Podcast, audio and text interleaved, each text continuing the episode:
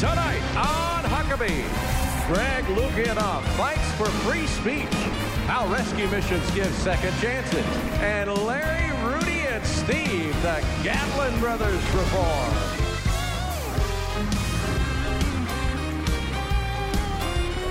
That's Trey Corley in the Music City Connection. And I'm your announcer, Keith Bilbrey. And now, here's Mike Huckabee.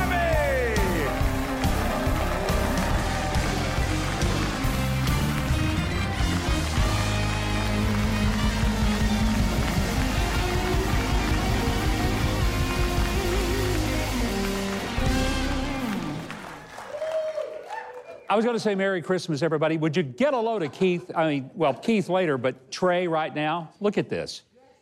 He actually dressed up like this.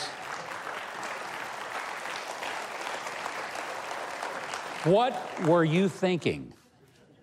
Andy Freeman. Andy Freeman is our senior producer, and somehow he's persuasive enough to get Trey in that outfit, and wait till you get a peek at Keith and what he's wearing tonight. It's pretty remarkable. There he is.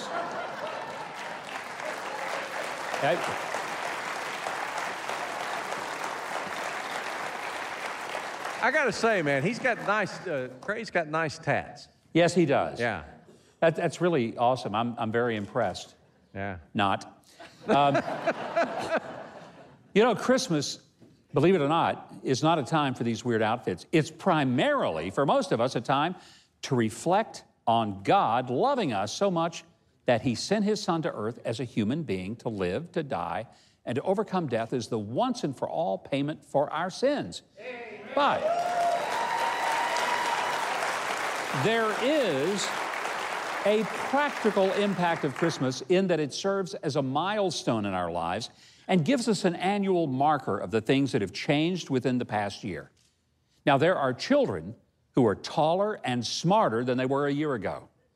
And there are some old people who are actually shorter and not as smart as they were a year ago. Just saying. There are some families that have welcomed new members by birth and adoption. And there are some that will have an empty chair at the dinner table because some family members have concluded this life since last Christmas. Now, most of the items that we're going to consume for Christmas dinner are exactly the same as a year ago. One of the stable and predictable traditions that most of us tend to keep, whether it's a turkey, a goose, a ham, accompanied by dressing, sweet potatoes, mashed potatoes and gravy, green beans or ambrosia, it is probably identical to what was on your table last year. Now, you're probably going to receive some of the same gifts from the same relatives that you've been getting for years. Maybe it's a pair of socks from some aunt in Texas, or some fudge from a lady in your church, or some Chex Mix from a friend's mother who has been sharing it with you since you were a teenager. But the certainty of it gives you a warmth as you bask in the nostalgia and the sensations of knowing that no matter how much the economy or politics or culture or sports dynasties may change, some things never do. The most important thing that never changes is that Christmas is still a simple story about a young, unmarried teenage mother who was away from her family and all that was familiar to her.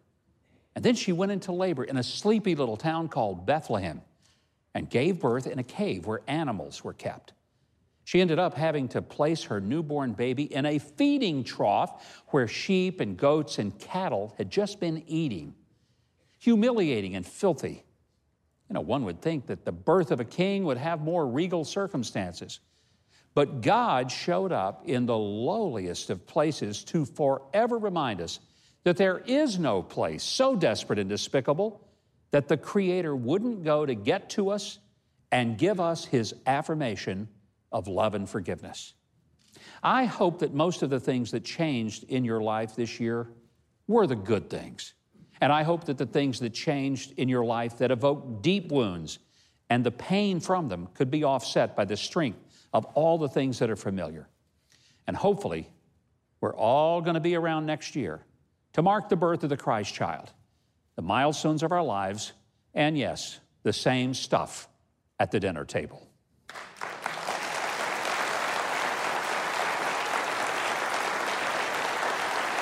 In the name of emotional well-being, college students are increasingly demanding protection from words and ideas that they don't like. I wonder if that'll prove disastrous for the next generation. Well, our correspondent Juan Garcia went undercover as a student to find out. A movement is arising, undirected and driven largely by students, to scrub campuses clean of words, ideas, and subjects that might cause discomfort or give offense. There's like designated areas where people go when they get their feelings hurt. Okay. Have you heard of anything like that? I, I vaguely know. Yeah, I okay. vaguely know what that is. I've heard of it. We have a free speech zone.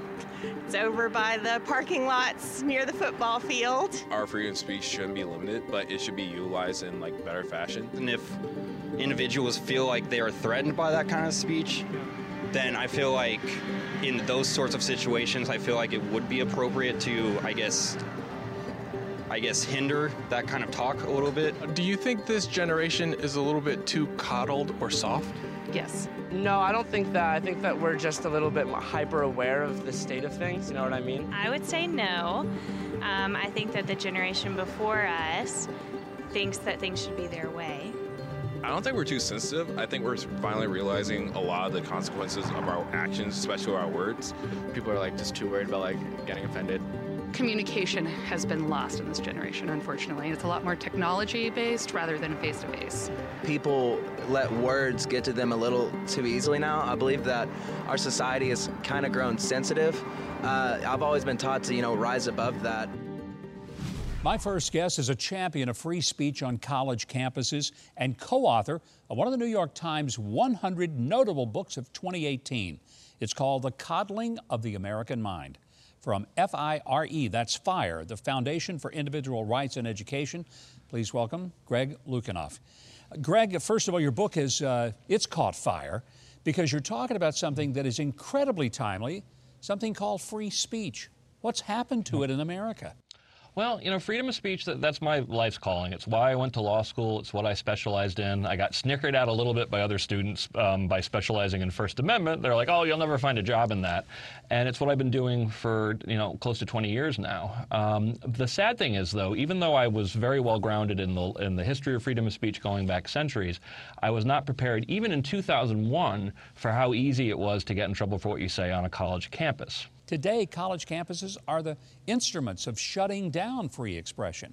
When did this trend really happen? It was only around twenty thirteen, twenty fourteen that we started seeing um, uh, students themselves suddenly become, uh, uh, suddenly demanding what, what, what I called one book, freedom from speech. Uh, and it, it seemingly, seemingly happened overnight. It went from students actually being quite good on free speech to students demanding disinvitations, demanding trigger warnings, microaggression policies. And the book, uh, Coddling the American Mind, is, uh, is trying to get to the bottom of what changed so quickly. Well, Greg, let's talk about, if I were sitting in a college campus auditorium and you were the speaker, and I raised yep. my hand and asked, okay, so why should I let you say whatever you want if it offends me? What is the value of free speech to me as a college student? Most of human history, we should all remember, is when you don't like so what someone has to say, you chop their head off, burn them at the stake, crucify them, make them drink hemlock. It was an incredible innovation to actually start listening to people who you disagreed with, and sometimes actually recognizing that they might be right about things. So it's a very fragile, fragile right, and every generation um, comes forward with a new rationale for ending freedom of speech. Um, and ultimately, in a democracy, if, particularly if you're in the numerical minority, you have to remember, in democracy, if you're part of the majority, the vote will take care of you. But if you're a minority, um, you need you need freedom of speech. You need the First Amendment. And it's amazing that I have to explain this basic civics on campus all the time. In a world where people say we've got to be tolerant, we have to be mm-hmm. uh, loving and caring and, and open-minded, there is no open-mindedness and tolerance when political correctness takes over. I don't understand why, particularly young people, can't see the irony of that. I've been asked a lot, what's the greatest threat to freedom of speech? And I think the greatest freedom of speech, uh, threat to freedom of speech is complacency and ignorance. And you can't blame students too much about not understanding freedom of speech, or for that matter, civics or the Constitution, if nobody's explained it to them. And the states of civics education in the U S right now is, is really terrible. And what I would really love every college in the country to do is to explain academic freedom, freedom of speech, um, a freedom of inquiry uh, on the first day of school, but virtually no, no colleges do that. What are we missing, though, in terms of, of explaining that freedom of speech means you're going to hear some things that you disagree with and some things that are absolutely unbelievably yep. offensive, even profane and vulgar, but that too is a yep. part of the free speech process that we have. Yes, and I think p people get a little lost in kind of like how freedom of speech is supposed to lead you to like the platonic form of truth, when really one of the most important values of freedom of speech is it lets you know what people really think. And that's important, especially if what they think is troubling. In the day of social media where people can say outrageous things on social media, media. Sometimes they may get booted off Twitter or YouTube for yep. it. But generally, uh, as long as a person remains anonymous, they seem to be able to get by with a lot more than if they put their face and name to what they're saying. That seems yep. ridiculous to me. Help me understand, how do we, how do we change that mindset? When it comes to the anonymous troll, the idea that we would give up freedom of speech, that we would sort of sour on freedom of speech because there are jerks out there who, who, who like to troll you anonymously, we should start treating um, internet trolls the same way we would treat graffiti scrawled on a bathroom wall. It's not even worth engaging. Brilliant assessment. I can't agree more. Well, Greg, thank you very much. And I want to tell our audience you can find The Coddling of the American Mind online and at bookstores everywhere. Well, maybe not the campus bookstores, I'm not sure. But learn more about FIRE at the fire dot org. That's the fire dot org. Follow Greg on Twitter. I have a feeling you're going to enjoy him. All right, Keith Bilbrey, how about coddling our audience with some great things that we've got in store for the rest of the show tonight? Coming up, Christmas gifts to avoid, like this outfit, and a visit to Frankenmuth, Michigan for our kind of town. Later, it's classic tenor Anthony Kearns and Larry, Steve, and Rudy, the Gatlin Brothers, performing Christmas classics. All right here on Huckabee. When you reach out to others through Samaritan's Purse, you're going to help provide physical aid to hurting people all over the world. And it's all in the name of Jesus. Be sure to call or visit the Samaritan's Purse website. Make a difference that lasts, and there are no strings attached. At Christmas time, and frankly, all through the year, you're going to be glad that you helped people through Samaritan's Purse. All right, from matching underwear to corn dog lip balm, we've got the gifts not to put on Santa's list on a very special holiday edition of In Case You Missed It.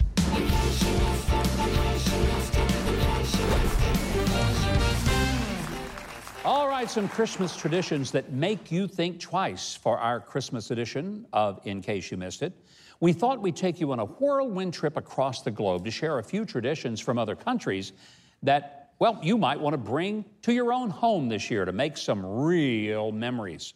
Some may make you want to forget Christmas altogether. So let's start in Greenland. Instead of turkey, our friends in the north take up to five hundred auk birds. They sew them inside a seal skin. They cover it with grease, place a rock on the top of it, and they leave it alone for several months. And when they cut it open, a pungent, fermented poultry treat that locals say tastes like Stilton cheese. Blessed are the cheese makers. I don't think I'd ever eat cheese again if I ever looked at that stuff. All right, next door in Iceland, there's the tradition of the Yule cat. That's right, the Yule cat. He basically eats children who haven't worked hard enough during the year. Now, the good news here is that the kids who finish their chores and school assignments get new clothes from Santa at Christmas. Because you see, the Yule cat only dines on slackers with dirty clothes. I kind of wish we had this tradition for all those snowflakes on our college campuses.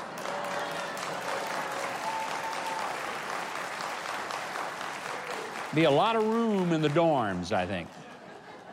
Then down in Caracas, Venezuela, they celebrate the Advent season by skating to morning mass. Yep, I'm not kidding. Bless me, Father, because I'm on a roll. In fact, the tradition is so popular, they actually block off public streets so the celebrants can all get to church safely. Now, not being a skater myself, I'd probably have to do extra penance every Yuletide rolls around down there. I said rolls around.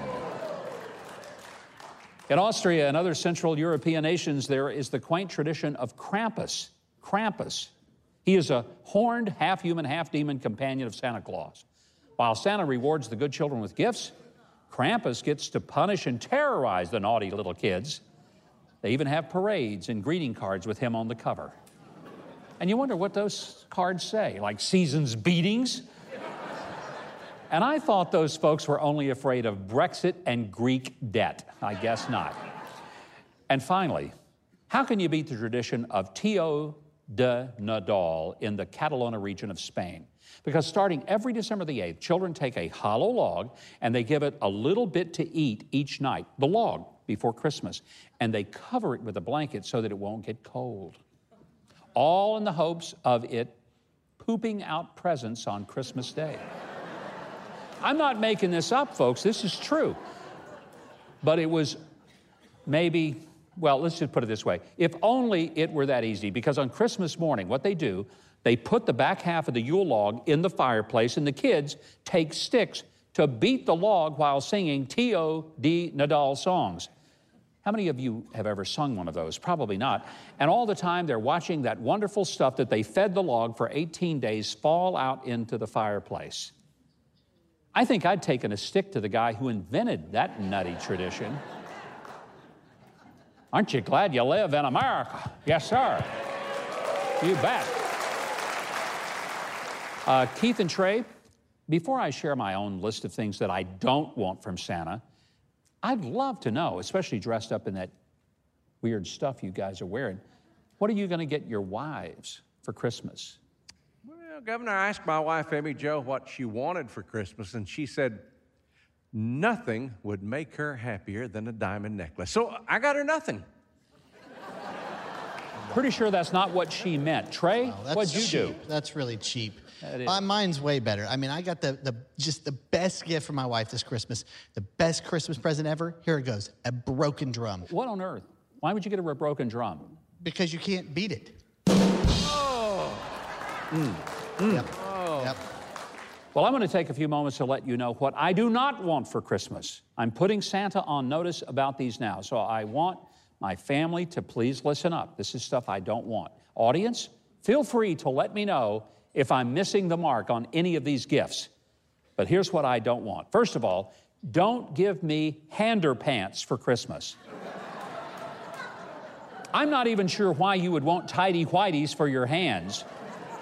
But hander pants are actually available online. You can buy them. And since they're for your hands, you'd think they'd make some self-defense ones in boxers. And if somebody says, what do you want, boxers or briefs? You can just say, depends.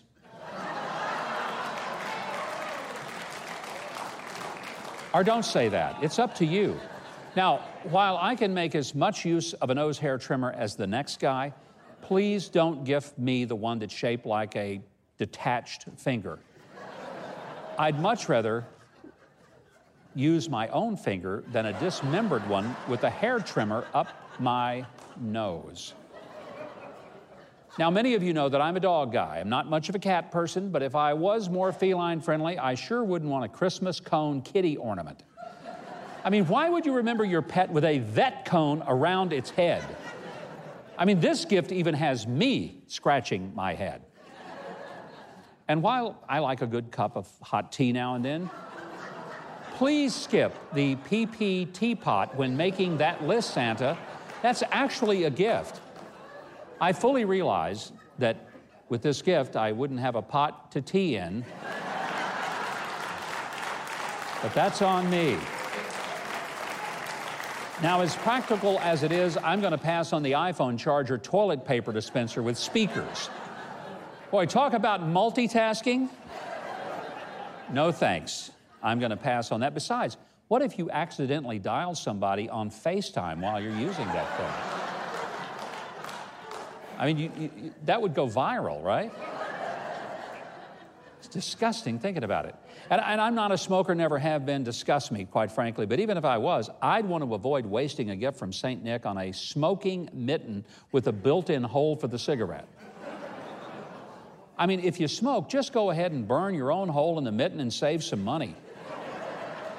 Well, I'm skipping all the custom lip balms, whether pickle, wasabi, or Well, I might want to rethink that corn dog flavored one, Santa. I mean, keep my lips from being chapped at the state fair wearing corn dog lip balm. There is actually such a thing that you can buy. How many of you in the audience would like to go around wearing corn dog flavored lip balm? Anybody? Thank you for not even admitting that you would. And we read the news. So you don't have to. And aren't we glad you don't have to? All right, well, Christmas is almost upon us, and there are so many ways to celebrate the holidays. But you may want to add a new Christmas tradition to your list after seeing this week's edition of Our Kind of Town. For most of us, Christmas only comes once a year, but it's most wonderful time three hundred sixty-five days a year in Frankenmuth, Michigan. That's why it's named one of the nine most Christmassy towns in America. And when you go there, I'm sure you'll be giving it the same name. Festive streetscapes and Bavarian architecture glow with twinkling lights. Just the right mood to cuddle up on one of those cozy horse-drawn carriages at your disposal. Or take a stroll through the European-style holiday markets with fresh roasted chestnuts and hot cocoa in hand. But make sure you keep one hand free for souvenirs. And there's so many kids and family activities, from baking your own ornaments to rolling your own German pretzels. Frankenmuth is home to the world's largest Christmas store, Bronner's, with over fifty thousand gifts, ornaments, and decorations. You might need a few extra arms for a shopping spree. But make sure to remind yourself of the real reason for the season with a delightful Christmas concert at German Christmas carols inside the Saint Lawrence Church. On Christmas Eve, join the townsfolk as they gather at the Silent Night Memorial Chapel to sing Silent Night on its two hundredth anniversary. You're sure to have a very merry time and commemorate Yuletide by gathering around a crackling fire with your family at one of Frankenmuth's cheery inns. The magic of the season can be seen, heard, and felt all throughout Frankenmuth, Michigan. And that's why it's our kind of town this Christmas season. And our thanks to the Frankenmuth Convention and Visitors Bureau for helping us spread their holiday cheer. Now, I imagine if you saw that video, you're going to want to visit their incredible town, that big market. That's amazing. So hop on over to frankenmuth dot org. Plan your trip for next Christmas. All right, Keith, we'd all be jolly, or more jolly, if you just fill us in on what else is coming up in the show. Tell us about it. I certainly want to keep you jolly. Up next, Huck's Heroes, Glenn Cranfield. Then the Gatlin Brothers and tenor Anthony Kearns sing beloved Christmas songs. More Holiday Huckabee is on the way.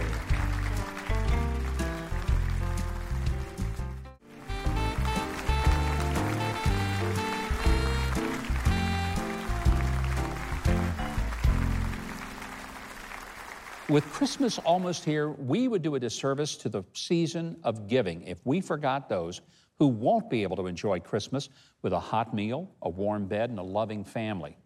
In every city across the nation, there are people who are desperately in need of help to endure the struggles of life. With me tonight is a man whose life mission can be summed up in that one word, hope. He's the president and C E O of the Nashville Rescue Mission, and he is tonight's Huck's Hero.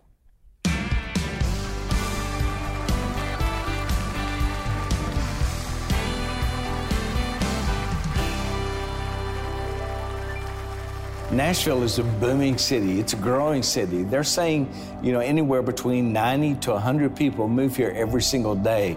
And that's a great thing for our city, and we're seeing that growth. But not everyone that comes to Nashville in that move are middle class and above. There are people that are poor. There are people that are homeless. They're coming to Nashville because it's the it city, and they're looking for hope. After being told for like twenty-something years, by my father, family, that you're not going to amount to anything, you're not going to be worth anything. You know, I took that and I grew into the person that they shaped and molded me to be at that time. But then the change came about and I wanted to do something different. And then I got that chance through this place. We can do a lot of great things. We can feed people, we can clothe people, we can house people, but we can't change hearts. Hope is knowing that every night when I go to bed or I read my Bible and I read about Jesus and his life, I know he's there for me. I don't have to live like this anymore. That's my hope, that I don't have to live like this anymore.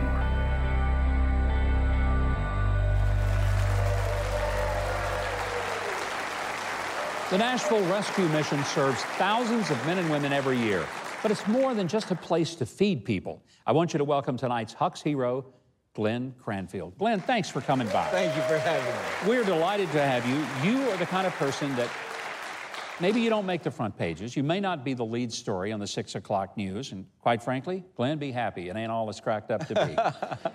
But what you do is incredibly important to the people who have nowhere else to go. A lot of folks may not even realize it. In virtually every city, there's a rescue mission. It may be called something different, right? But it's a place where people who have no place to go can get a meal, a place to sleep, especially on a cold night.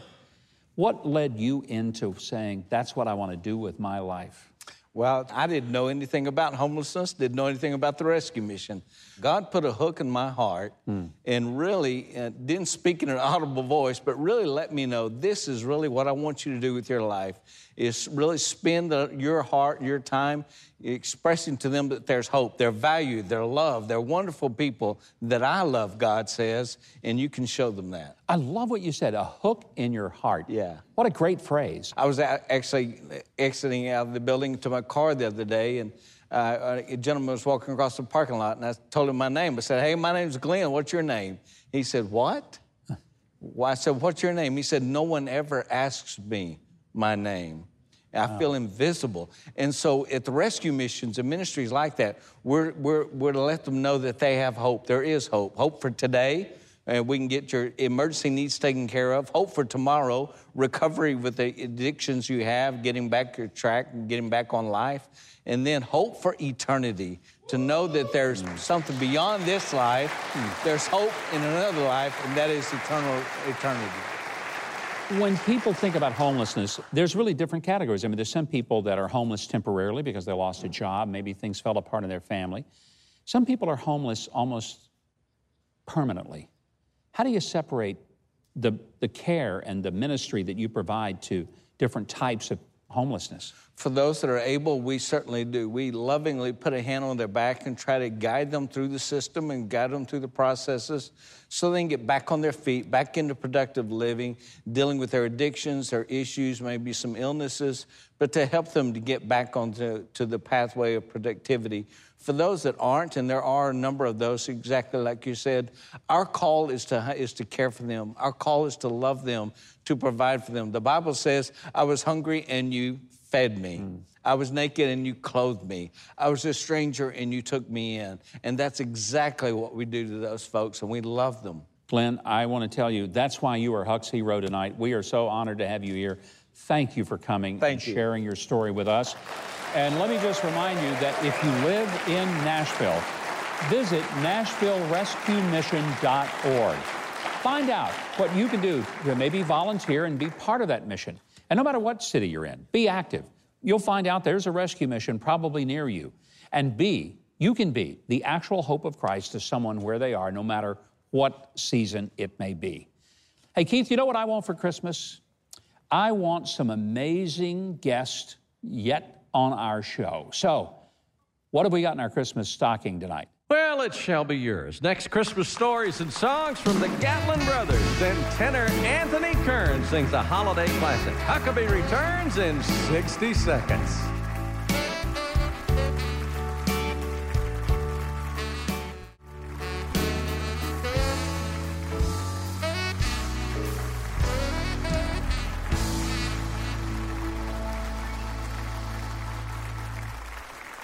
Welcome back to our Christmas special. We're so happy that you've joined us and hope you're having wonderful time with your family. Well, our correspondent Juan Garcia quickly discovered the taste that accompanies the action-packed stage adventure in Lancaster, Pennsylvania, with Sight and Sound Theater's show called Jesus. Watch this. I'm in Lancaster, Pennsylvania at Sight and Sound Theaters, and I'm about to watch the production of Jesus. But before then, I'm going to go backstage to talk to a few of my friends. Let's go. Our vision is to bring the Bible to life through what we do, but also through who we are. We have a three hundred foot panoramic stage. Our cast is made up of about sixty professional actors and actresses. We have live animals that come up and down the stage, and sometimes small sets flying throughout the theater over top of the audience heads. Uh, there's always action happening, and the audience has the opportunity to be right in the center of the story. So the same system that's actually driving a lot of those set pieces is what controls our flights as well. So at the touch of a button, we have an actor who's hooked up on cables who can fly across the stage. One of my favorite flights in Jesus is when the resurrection angel flies from the back of the house down through the audience, down to the uh, tomb, and rolls the stone away. And then he turns around and flies back out. It's a really cool moment. If you remember the old Viewmasters that you would click, you put the little wheel in and see all these pictures go around, how three-dimensional those pictures were, we wanted this show for the audience to have that same sensation. So what makes that really cool is this really strong foreground, and this really strong midground, and this really strong background. You know, there really is no other place in the world like Sight and Sounds. The greatest stories that we hear are not necessarily those that say, wow, the show was so amazing, it was spectacular. I love hearing the stories where people say, these stories were familiar, they're familiar to us, but we have a whole fresh perspective on them now. One thing I've said all through this process is that this is different from other roles, any other role that I could play, because this is a person that I have a personal relationship with. Uh, it's not just a job, it's not just a paycheck, it's, it's, it's a ministry that's impacting people directly. In telling a story, we're participating in Jesus himself, his favorite method of communication and teaching. He would tell stories. Really, it's about coming together as the church and really being able to celebrate these stories and experience them together in a way that you just can't anywhere else.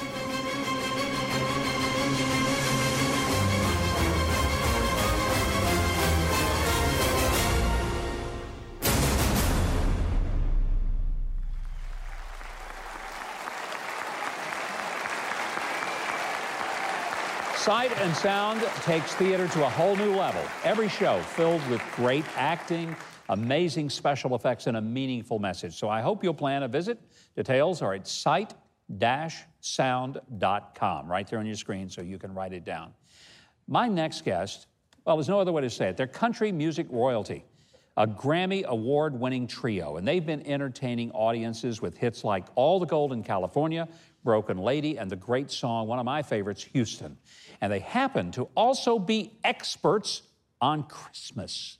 At least that's what they told me. So please make welcome Larry, Steve, and Rudy, the Gatlin Brothers. Hey!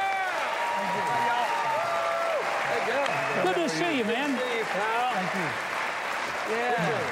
I love you guys. We I want to tell you. you. We love you, too. I'm so thrilled to have you guys here and to have all three of you. You know, your music has entertained and blessed people for a long, long time. And I want to go back to life growing up back in Abilene, Texas, where you guys all uh, started singing. At what age did it sort of occur to you that, hey, we might could sing together? Uh, our mother was going to enter me in a little talent contest. I was six, uh, Steve was four, and Rudy was two. And our Aunt Nell said, uh, Billy, talked to her mom, I said, you need to put all of them in there. And Mama said, Rudy's only two, he can't sing. So they're in there around the hi-fi. Remember the hi-fi? Yeah, oh yeah. And we were singing along with old Blackwood Brothers and uh-huh. Statesman Quartet albums in their, their uh, thirty-three R P M. And so they entered us in this little uh, talent contest in Abilene, Texas, and we won the two, four, and six-year-old division. Of course, we were the only ones in the two, four, six. That's one way to win but, it. But li- that started, yeah. and, and literally this is our sixty-third... Two. sixty-two, sixty-three? I was sixty-three. six, and I'm sixty-four. Next year yeah. will be our sixty-fifth year of singing music together. So that's a pretty good grateful. record. We're grateful. We've been blessed. I know we don't look that old. Well, no. actually, Rudy, you don't. I don't, Rudy, you really don't. Thank you. I've, and I've by the way, I, I want to acknowledge that there's a special person in this audience, and that's Uh, a person without whom you wouldn't be here. That's your right, dad, true. your ninety-one-year-old dad, Curly, is here in our audience. Where's Daddy? Say, there he is. Hi, Curly. Wait him, Daddy. Come on, stand up. Hey. There he is. Come here, Daddy. Come on up here. Is this like good? Uh, what do you want to so, oh, Heavens, okay. People, you remember Heavens. I love spontaneity. Yeah. Yeah. Hey, hey, Welcome, Curly. Yeah. The hey, best Gatlin there is. That's right. Well, that's turn around there. Mom is. All right. Yeah, I think so. Lizzie's, uh, I'm not singing with we'll you. I'm just hanging here watching. But we've sung this at more funerals than you can. Some you can do some. Can you do it in that key? Some that morning. morning. Some bad morning. No, no, that's all. That's all. That's all far away. We're going to do Heaven's Jubilee. Some glad morning we shall see. Hey, one, two of them like that. Yeah, they have the word. They have the word some in them. But, yeah.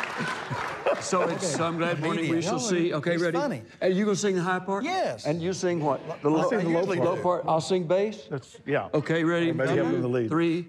Some glad morning we shall see Jesus in the air, coming after you and me, joy is ours to share. Wow! What rejoicing there will be when the saints shall rise, headed for that jubilee yonder in the sky. Oh, what singing, singing, oh, what shouting, shouting on that happy morning when we all shall rise. Oh, what glory, glory, hallelujah, glory, when we meet our blessed Savior in the, in the sky. Wow! That's great. Oh. I had to. I loved it. Beautiful. Oh, stay put. We're going to finish this segment right here. Why not? Why not? Right. You know, I, I, Curly, I've got to ask you this question. What Christmas gift did you ever give these guys that you thought was the most significant one they ever got? What did I give them? Mm. Yes, sir. Just my love. Oh. Wow. Oh, there you are. You're good at that. Wow. Woo. That's what we call in the business the mic drop. Yes. Right. That's, that's now, your closer. Yeah. Wait a minute. He gave me a belt one time, and these two, he, they talked me into opening it up. You didn't open up uh, presents before Christmas. No. And there's no. a bell. Oh, my word. And about that time, he walked in. No, but I'm going to tell you what he gave us. That, I hope I get through this. Look how good I, I did. We were raised in West Texas. Mm. And Larry and Rudy and I know how to work, and we know how to work hard. And we work hard because we saw our father every day work very, very hard to provide for us. And he right. gave us a great work ethic. Yes. For that, I'm, I'm most thankful. Me too. Honestly, I think what Steve just said may be something we forget. The greatest gifts we ever get in our lives, the greatest things that we receive in Christmas is not something that we tore open out of a box. It's the intangible gifts of love and the really the life lesson of the hard work uh, that Steve mentioned then. I, I, I think no that's question. No I agree. doubt no about question. that. You know, Devin, the... See, Uh, the old saying, the man who loves his job is always on vacation. Well, we've been on vacation for sixty-five years, but sometimes you do not want to do the two o'clock matinee at some fair out in the middle, you know, it's one hundred fifty, and you did two shows. You don't want to do that. But you remember that he had to drive and go work on a drilling rig, and so at, at one fifty-two, we might not want to do it, but at two o'clock when they say, ladies and gentlemen, will you please, well, then we want to do it. We go do our job, and we're grateful to him for that work ethic and for his love, and uh, Mama's watching. Mm. And she's mighty happy with what mighty she's doing.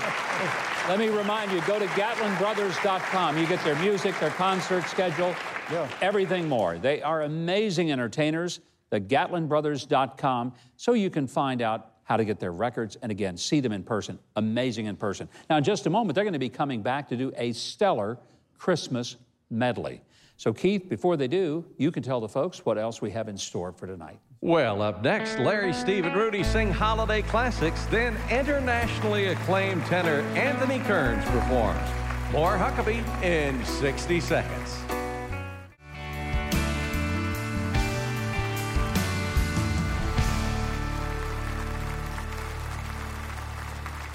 And welcome back to our Christmas special. Now, if you're struggling with a really special Christmas gift for your spouse, your family, or maybe just for yourself, look no more. Join me on the stunningly beautiful Baltic seas of Finland, Sweden, Estonia, Denmark, and Saint Petersburg next August for the trip of a lifetime as we enjoy God's great natural creations, some stunning architecture, and a celebration of freedom. as we sail the calm and pleasant waters of the Baltic areas. Now, we're going to have the entire super luxury ship, and it's going to have unforgettable music, teaching, and just old-fashioned, wholesome fun and relaxation. The trip, August the ninth through the eighteenth of twenty nineteen. And don't let us sail without you. For details, go to the greatest trip dot com and sign up to go with me. Here now to perform a holiday medley from their We Say Merry Christmas album, some of my very favorite people, Larry, Steve, and Rudy, the Gatlin Brothers. Welcome up, please.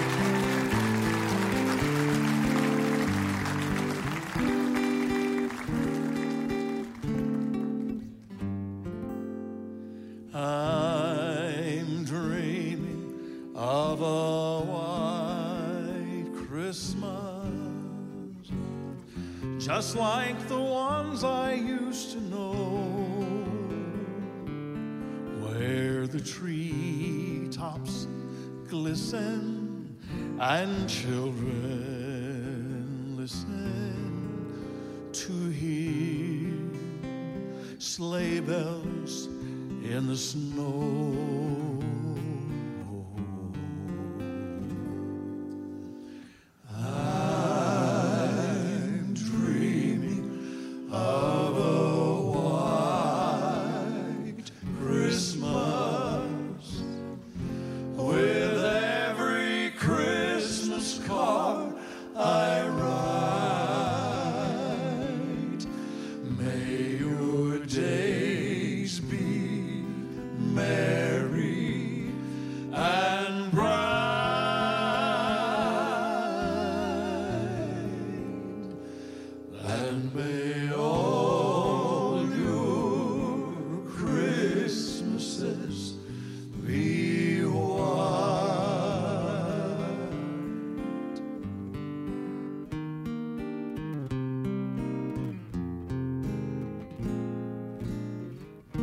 Chestnuts roasting on an open fire, Jack Frost nipping at your nose, Yuletide carols being sung by a choir, and folks dressed up like Eskimos.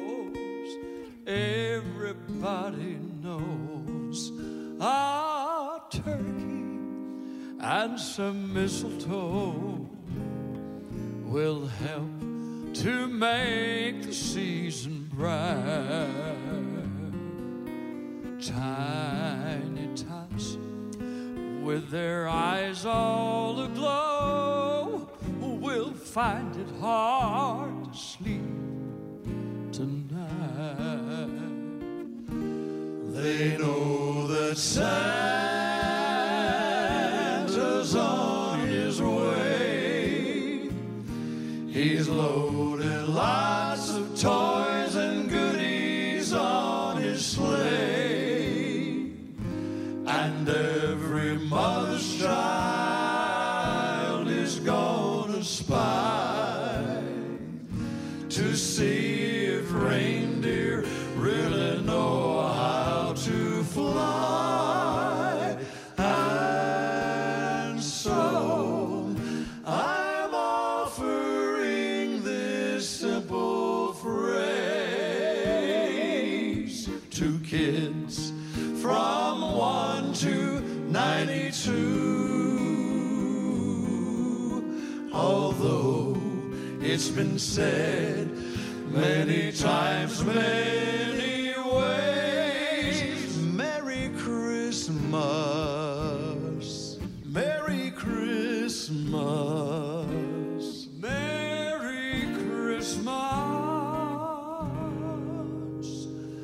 to you.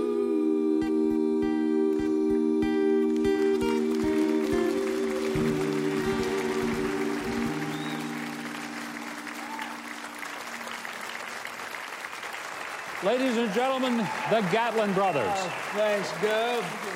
And our buddy Steve Smith back there, our guitar player for forty-two years. He, he's pretty good, too. I think he's got it. I really do. He does. He's And so do you guys. Well, thanks. Be sure to pick up your copy of We Say Merry Christmas. Isn't it nice to say Merry Christmas? Yeah. Sure. Get it at gatlin brothers dot com. And if you've never seen them perform in person, go see them in their your area, or go somewhere. Fly somewhere to go see them if you have to. Their concert schedule is online at gatlin brothers dot com. And it'll be a blessing and a joy. Keith, do you have any other Christmas gifts that maybe Santa brought for our audience tonight? You better believe it. Next, the internationally acclaimed tenor Anthony Kearns performs the beloved carol Silver Bells. Huckabee is coming right back.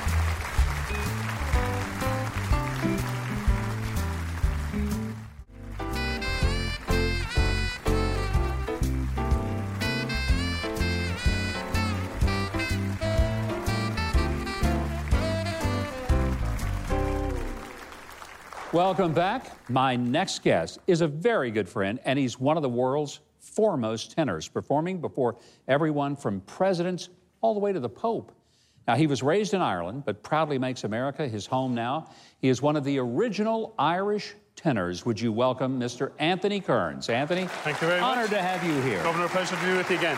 Always a pleasure. I have enjoyed being with you on many occasions. You move an audience like few people do, and God has given you such an incredible voice. You've sung all over the world, and as I said, from presidents to popes, which has got to be a little intimidating. And in between. what, what has been the most nerve-wracking moment you've been asked to sing? Well, both of those occasions were nerve-wracking, but, I mean, this is nerve-wracking. Anytime you go out, it's oh, these are nice people. They're going to be good to you. Don't have to worry about them. They're friendly faces out here, and that's a, that's, that's a big start. You started singing when you were young. You became part of, of the original Irish tenors and, and all over the world. Yep. Now you entertain mostly solo work, but you still do some things with still, the band. Still get together with the guys. We just finished a Christmas tour there, and uh, we're twenty years on the go. Mm. So it just went like that, you know, twenty years, celebrating our twentieth year. You know, the P B S specials that the Irish tenors did, I think, was one of the lo- uh, largest audiences they've ever had. Uh, so it, it's been an incredibly successful career. But sometimes you're asked to do things like uh, Star Spangled Banner at a ball game or all sorts of things. Do you ever still get nervous?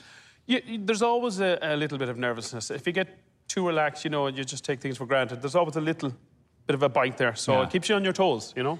One thing I hope people, if they've never done, is to come hear you in person. It's it's an experience. It's not just listening to music. It is an experience. Thank you. What all do you have planned for twenty nineteen? Well, the Irish Tenors are celebrating our twentieth anniversary in Ireland in January, so we kick off in January. Then we'll be back out here traveling across the United States in the month of March and all that madness that it brings with it. So. And I hope very sincerely that if people go to your website, they can find out where all of your Absolutely. Concerts are going to be. Yeah.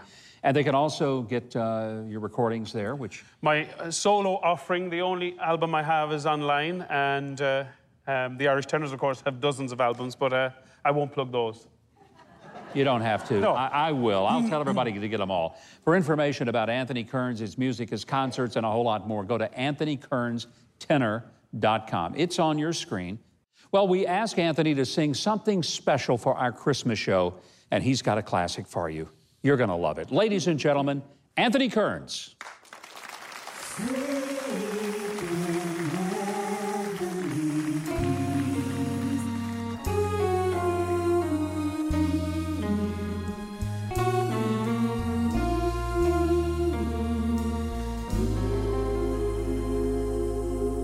City sidewalks, busy sidewalks, dressed in holiday style.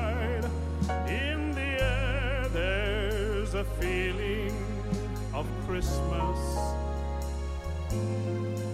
Children laughing, people passing, meeting smile after smile. And on every street corner you hear silver bells.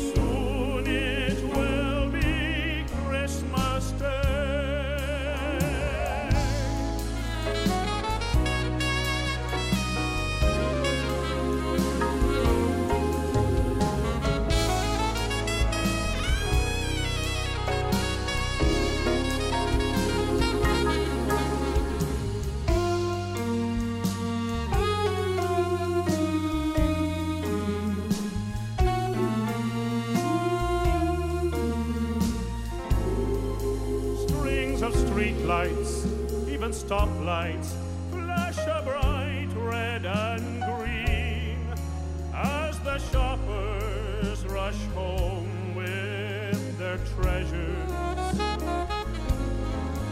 Hear the snow crunch, see the kids bunch. This is Santa's big scene, and above all the bustle.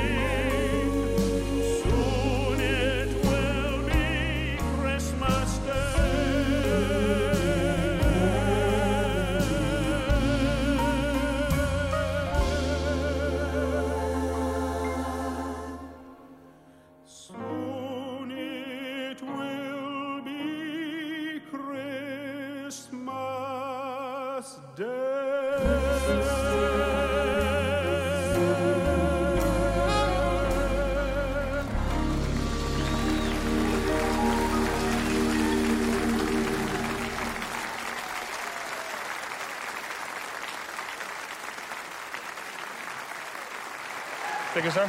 Thank you, Anthony. What a joy to have Anthony Kearns with us on our special here at Christmas time. Our thanks to all of our wonderful guests this evening. And this week, I hope your Christmas stocking will be full and your house warm with the love of family and friends. Be sure to remind everyone that the greatest gift is Jesus. And as C S Lewis once said, the Son of God became a man to enable men to become sons of God. Now that is worth celebrating every day of the year. Merry Christmas, everyone. Good night from all of us here at The Huckabee Show. God bless. Have a wonderful, wonderful time.